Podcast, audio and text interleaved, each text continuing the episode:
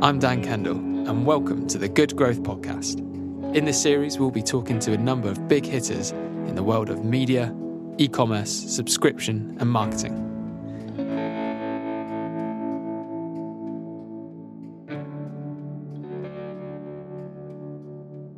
Hello, and welcome to the Good Growth Podcast. I'm Dan Kendall. In this series, we'll be talking to the leaders in business in the world of retail, e commerce, subscriptions, and marketing I'm delighted that our first guest on the podcast is Darren Topp, CEO at LK Bennett and newly appointed uh, non executive director at Good Growth. Good morning, Darren. Good morning, Dan. Um, so, you've had uh, quite the career in retail. Are you able just to give us a brief overview of your journey so far and uh, up to the point now where you're now uh, on the board at Good Growth? Yeah, of course. So, I started uh, my career at 18 as a young management trainee at Marks and Spencer and I then spent 22 years at M&S doing various jobs from store manager, regional manager, HR, ending up as the divisional executive. Um, and then I decided to jump ship, and I was the retail director of BHS. Then I was the commercial director there. I was the managing director of Outfit at Arcadia. Then I was the CEO at BHS, and um, I think many of your listeners will know what happened to BHS. Uh, so I was the CEO was uh, in charge at the time. I then went to LK Bennett, um, sold LK Bennett to, back to Linda Bennett, um, and then most recently I've been um, uh, working with the uh, international Chinese franchise partner to buy back LK Bennett out of administration. Mm-hmm. Um, I also chair uh, Retail Executives, which is retail recruitment uh, business, uh, and as you quite rightly say, I'm in um, I'm in my first month as non-executive director here at Good Growth. Well, it's great to have you on board. Thank you, Dan. Uh, um, so I'm going to just jump straight into the high street. Okay. Um, and so you may have recently seen in Retail Week that uh, the high street's had its worst ever June in retail yeah. sales. Um, in to, in your opinion, why do you think the high street is struggling, and how critical is, is its health at the moment? Okay, so, well, listen, I think it's it's been struggling for a long time. This is not new news, mm. and we I've got no doubt we'll have worst Mays and Junes and Augusts and Septembers and whatever month to come, sadly.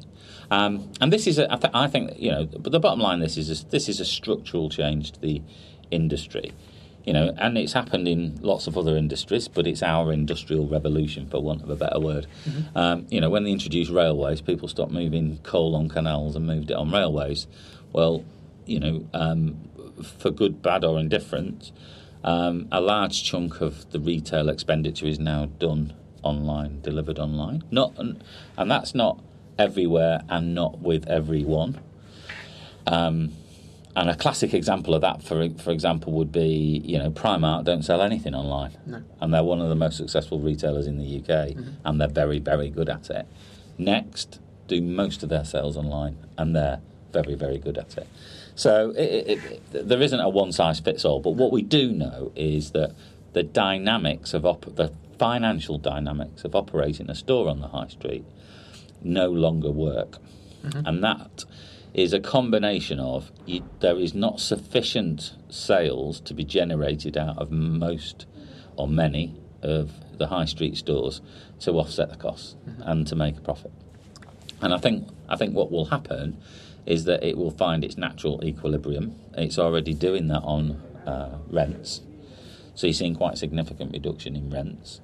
Um, so that'll find its natural level. Um, and rates need to be resolved. So the commercial rates that are paid by the stores are disproportionate to the commercial benefit of them in today's world.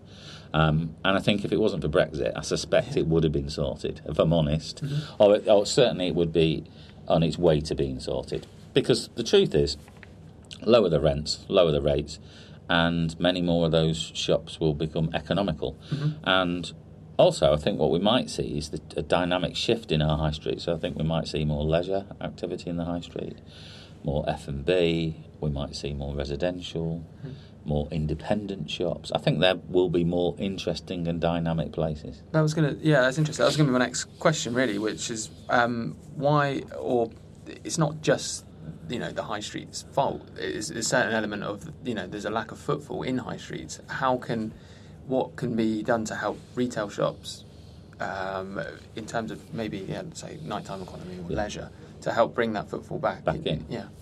Well, I think I think I think the truth is is that it's you know we've we've seen that high street through a prism of retail only for the last 20, 30 years. Um, and the reality is, we've got our high streets were significantly more dynamic than just a homogeneous set of retailers. We need to. I think that will come back, but we need to change some of the commercial dynamics for that to happen. We need to set, change planning legislation. We need to change local authorities' view on what's on what's acceptable uh, in high streets. So I think they need to become more dynamic places, both to live, eat, play, and shop. Um, and as I say, I think if we can get the commercials right, I think what we'll see is, you know, we're we're, we're a fantastic country of entrepreneurs. I think what we'll see is some very interesting and exciting shops develop. And if you go up and down some of those very sexy high streets in London, you see some amazing retailers. Yeah. Um, and even, I mean, I live in Lincolnshire. Even in, you know, if you go up and down uh, Lincoln High Street, yes, it's got a mixture of some of the traditional high street stores, and it's got a chunk of shops that are closed. But also, it's got some very, very beautiful, exciting, and interesting independent shops. And I'd like to see our high streets, um, you know, grow and thrive in in that way and be more interesting and dynamic. Um, but they're going to need some help and support. That's the truth, Dan. And is is there a real challenge around the disparities in wealth across the country? So, for example, you walk into Exeter High Street on any given day, um, and perhaps because of its geography, of it being a smaller city, Yeah. it's always well. uh, There's a high footfall. It's quite well populated. Yeah. The high street seems to be. You wouldn't say it's in a particularly, in particularly poor health or anything. Um, and similar with, with Bristol as well. You go into Bristol, you've got wonderful shopping centres and facilities. And uh, do, is it a case of some, ta- particularly towns, but cities as well, being left behind? Um, I'm not sure it's that simple, if I'm honest. Um, I think, you know, I live in Lincolnshire, so the average salary in Lincolnshire is significantly lower than the average salary in London.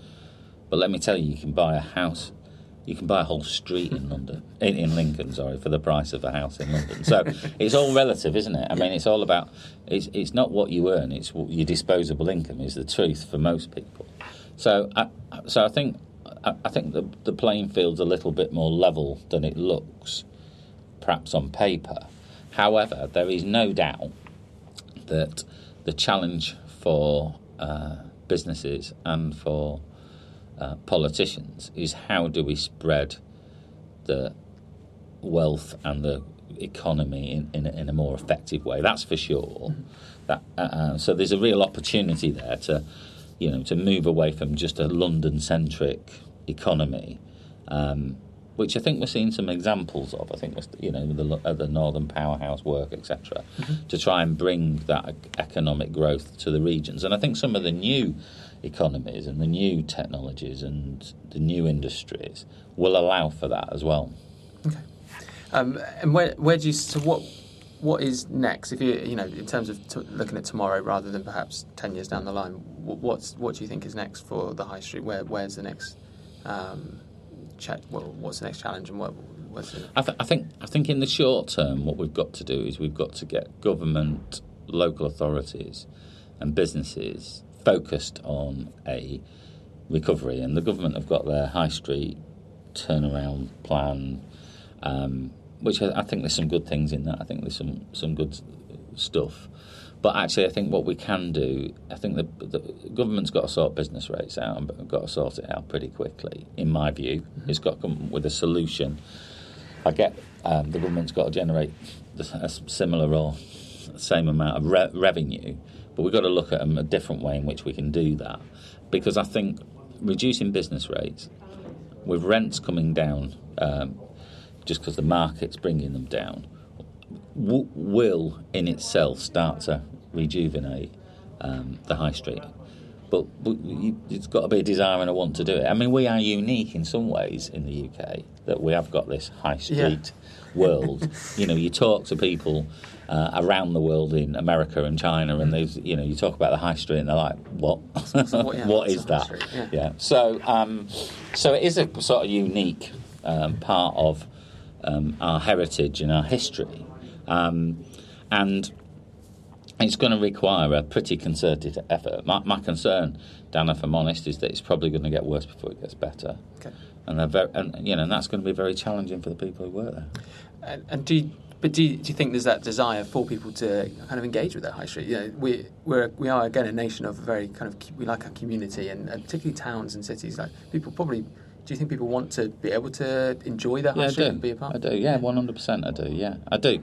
Um, we're, you know, we're still creatures of, um, you know, wanting to meet in collective places. You know, think of the number of people that go for a cup of coffee, or uh, and then we still want to meet friends and family, and we want places in which to do that that are not just our home. So I, I one hundred percent believe that it's, you know, it, a it's doable, b it's desirable, and three there's a profit to be made out of it. I just want to ask you finally just a couple of questions on, on Good Growth. And, Yeah. and, and firstly, asking wh- why did you choose? Why did you choose? Uh, sorry, to join Good Growth. Well, um, I know um, James and Chris, um, the owners. I met them f- probably four or five years ago now, um, and they did a piece of work for us when we were at BHS, and I was very impressed. Um, I really liked Chris, really liked um, James. Very impressed with the principle of good growth. Um, you know, it does what it says on the tin. You know, it's called good growth for a reason. Um, and they were very focused on two things that I think are critical for any retailer: one, the customer, and two, the outcome. They were very, very outcome focused. And you know, James, I remember, you know, being in the office saying, you know, for every thousand pounds you invest down, I'm going to give you twenty five thousand pound back. And you, you think, yeah, okay, whatever. Um, but he did. You know, that's how it worked. And I was. Um, so I really got excited about the company, uh, and I'm very interested in it. Very interested in the individuals. Met quite a number of people who work here. You're all very smart, intelligent guys. Um, and when so when James and Chris spoke to me about it, I thought, well, actually, you know, maybe I could offer something different. Yeah, brilliant. Um, well, thank you for your time, Darren. I much appreciate it. Thank you, Dan. Um, it's been great to talk to you, and thanks again for your time. Uh, pleasure to talk to you. You're welcome.